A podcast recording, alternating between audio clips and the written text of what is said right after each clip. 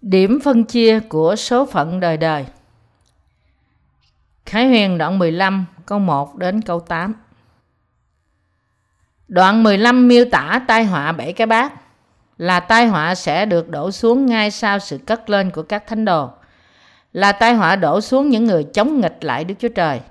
Số bảy thường xuất hiện trong Khải huyền, thí dụ như bảy cái ấn, bảy cái loa, bảy cái bát.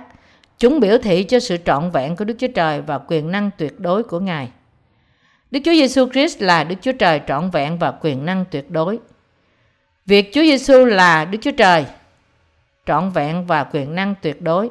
Việc Chúa Giêsu là Đức Chúa Trời trọn vẹn và quyền năng tuyệt đối đối với chúng ta có nghĩa rằng Chúa chúng ta là Đức Chúa Trời toàn năng. Vì với Ngài không gì là không có thể xảy ra. Chúa chúng ta chính là Đức Chúa Trời, là Đấng đã tạo dựng nên mọi vật và là Đấng có quyền làm trọn vẹn chúng. Như thế, các thánh đồ phải ngợi khen Chúa vì sự oai nghi tuyệt đối và toàn vẹn của Ngài, và quyền năng đó bày tỏ sự tai họa bảy cái bát mà Ngài sẽ đổ xuống đất này. Chúng ta cảm tạ Chúa vì sự đoán xét như thế được làm nên bởi quyền năng vô hạn và sự trọn vẹn của Ngài. Việc Chúa sẽ báo thù trên kẻ thù của Ngài bằng tai họa bảy cái bát và sự đau khổ đời đời nơi hỏa ngục đối với các thánh đồ là điều gì đó mà họ có thể cảm tạ và là điều thích đáng nhất. Vì thế, các tín đồ không thể không ngợi khen Chúa. Hallelujah! Tai họa bảy cái bát sẽ đến sau khi các tín đồ bị tử đạo lúc ba năm rưỡi của bảy năm đại nạn vừa qua. Vì tai họa bảy cái bát này, lòng của kẻ thù Đức Chúa Trời sẽ bị chán nản. Và khi họ biết rằng Chúa chúng ta là Đức Chúa Trời toàn năng, thì họ sẽ kính sợ Ngài. Dấu hiệu lớn và lạ trên trời được ghi trong câu một tượng trưng cho tai họa cuối cùng sẽ đổ xuống đất này. Đó là tai họa bảy cái bát. Mặt khác, điều mà cụm từ lớn và lạ ở đây nói với chúng ta ba vấn đề. Thứ nhất, qua lời tiên tri, các thánh đồ đã biết mọi điều về tai họa sẽ đến thế gian này. Thứ hai, các tín đồ sẽ được loại khỏi tai họa bảy cái bát. Thứ ba, sức mạnh của tai họa bảy cái bát do Chúa mang đến sẽ hủy diệt toàn cả thế giới. Mặt khác, những tín đồ đã được cứu chuộc và cất lên sẽ hát bài ca của Môi-se, đầy tớ của Đức Chúa Trời, và bài ca của chiên con trong không trung. Nội dung của bài hát này có thể được xem trong suốt Ê-díp-tô Ký đoạn mười lăm, câu một đến câu tám, là bài ca của dân Y-sơ-ra-ên ngợi khen Chúa vì quyền năng và sức mạnh của Ngài sau khi băng qua biển đỏ do Môi-se hướng dẫn. Họ không thể không ngợi khen Chúa vì đã cứu họ khỏi sự tuyệt vọng trong việc bị quân đội Ê-díp-tô rượt đuổi với sức mạnh và quyền năng của Ngài. Cũng thế, các tín đồ của thời Tân Ước cũng không thể không ngợi khen Chúa vì sự cứu rỗi đời đời của họ là điều đến từ sự tha tội được làm trọn bởi Báp Tem mà Chúa đã nhận nơi dân và huyết Ngài trên thập tự giá.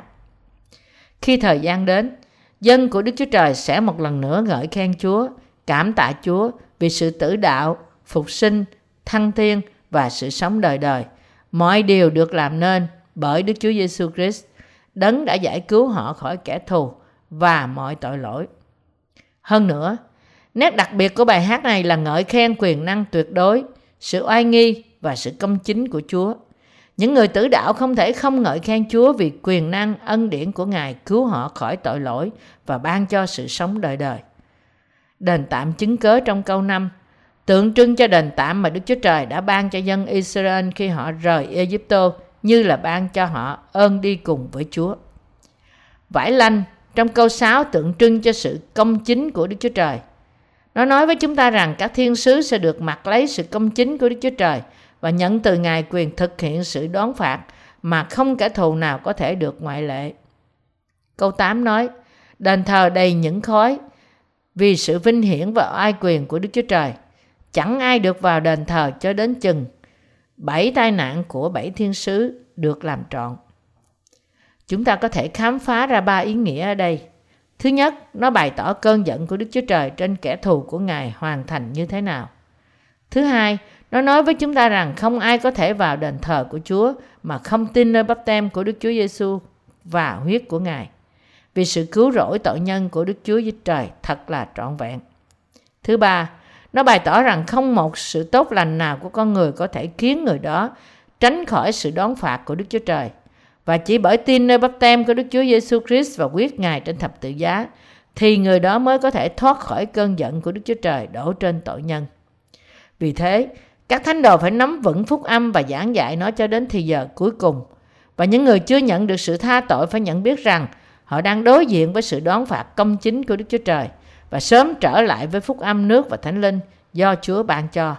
Câu này bày tỏ cho chúng ta rằng khi sự đón phạt mà Đức Chúa Trời sẽ mang đến cho kẻ thù của Ngài bởi tai họa bảy cái bát hoàn thành trước mắt mọi người, thì không ai có thể ngưng nó lại cho đến khi sự đón phạt tội lỗi này hoàn toàn làm xong.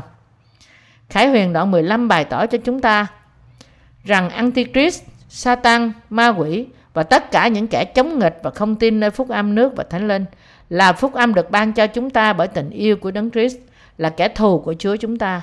Tôi cảm tạ và ngợi khen Chúa vì đã mang tai họa của Ngài đến cho những kẻ thù của Đức Chúa Trời để đón phạt họ.